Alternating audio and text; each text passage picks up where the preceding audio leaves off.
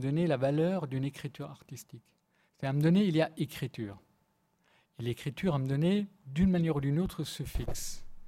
Est une décision à prendre euh, pour formuler les choses d'une manière ou d'une autre. Un écrivain, à me donner, il doit se décider. Et je pense que ça reste aussi valable pour la plupart des autres euh, disciplines artistiques.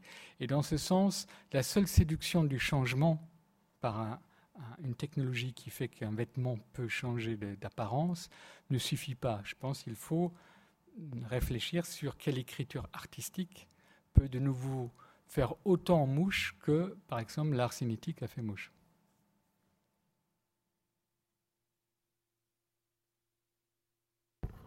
Une question Peut-être la dernière. Ah, pardon, excusez. Pardon, je n'ai pas vu.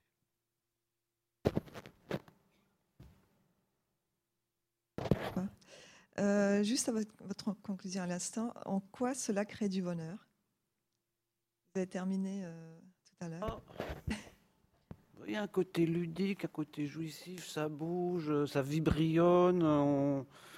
D'un côté, ça fait mal à la tête pour certains, mais en même temps, c'est ça prend pas très au sérieux. Il y a eu des jeux au 19e siècle, des jeux d'optique qui sont quand même liés aux jeux de l'enfance, euh, la tromperie, c'est moi, je trouve ça assez joyeux. C'est à cause de la remarque de Pamela sur le nom de magie, imagie. J'utilise Prévert, qui est plutôt un poète du, domaine du joyeux à propos de, Vasarely.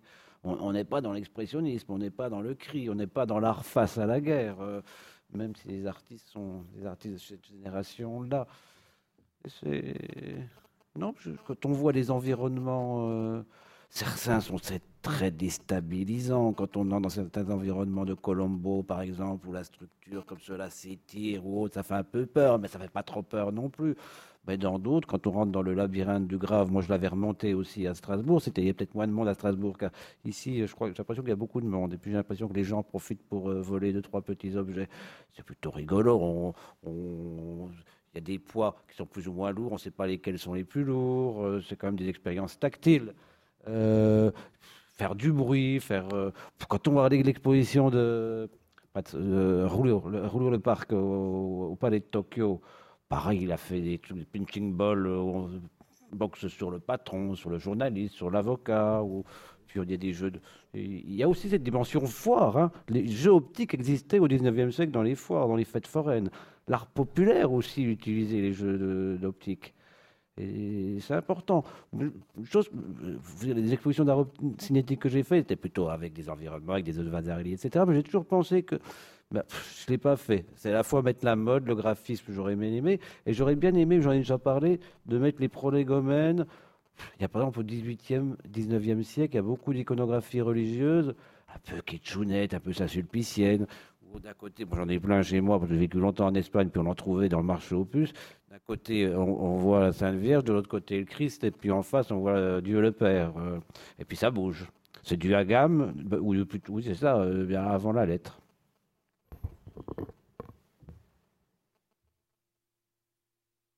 Voilà, une toute dernière alors.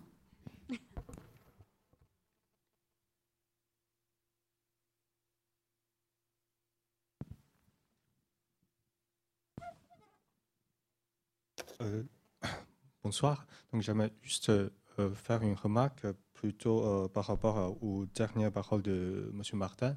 Donc, je, viens de Chine, donc dans une ville où j'ai vécu pendant quelques années. Donc, c'est à Shenzhen. c'est peut-être en 2008 ou 2009.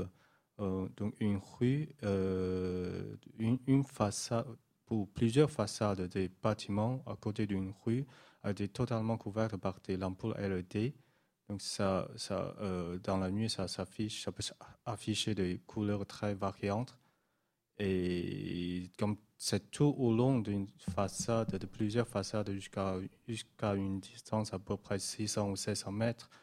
Et c'était euh, assez impressionnant. Mais par contre, les images euh, qui sont affichées là sont, sont pas très, très bonnes. Donc, c'est juste une petite remarque.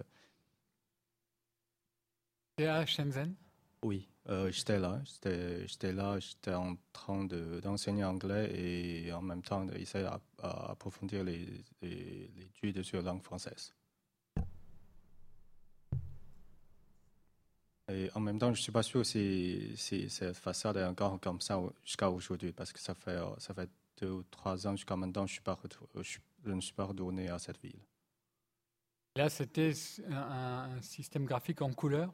Euh, C'était. Euh, bon, au, premier moment, je, crois, je pensais que c'était peut-être des néons, mais euh, la couleur, c'est changeante. La couleur, c'est changeante et ça peut être bleu, ou blanc ou rouge ou jaune. Donc, la rue s'appelle Hua Qiangbei. En fait, c'est une rue très célèbre où, où est concentrée tous les, euh, les, marchés d'éléments ou d'éléments électroniques ou d'ordinateurs. Peut-être un jour, vous voulez rentrer en une visite.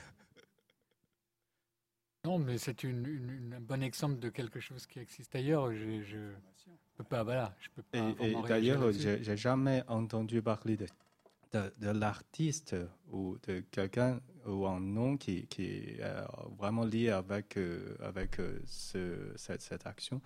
Et je ne sais pas du tout d'où vient cette idée. Donc, sur ce niveau, je ne peux, peux, pas donner plus. Il y a, il y a Rudy Bor qui a fait un système complètement de signalétique complètement basé sur la lumière à Montréal.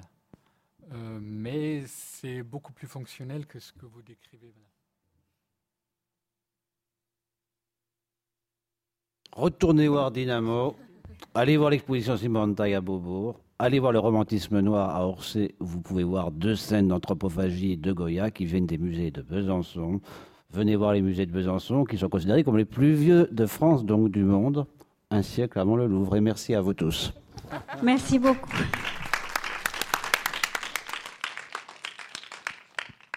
Je profite que j'ai le micro, puisque je n'ai pas eu le temps tout à l'heure de présenter notre modérateur, Emmanuel Guigon, directeur des musées de Besançon,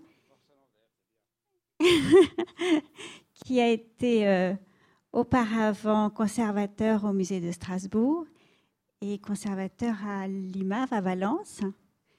On lui doit l'exposition L'œil moteur à Strasbourg, au Portugal, la révolution cinétique et en Espagne, l'utopie cinétique. Voilà, merci beaucoup.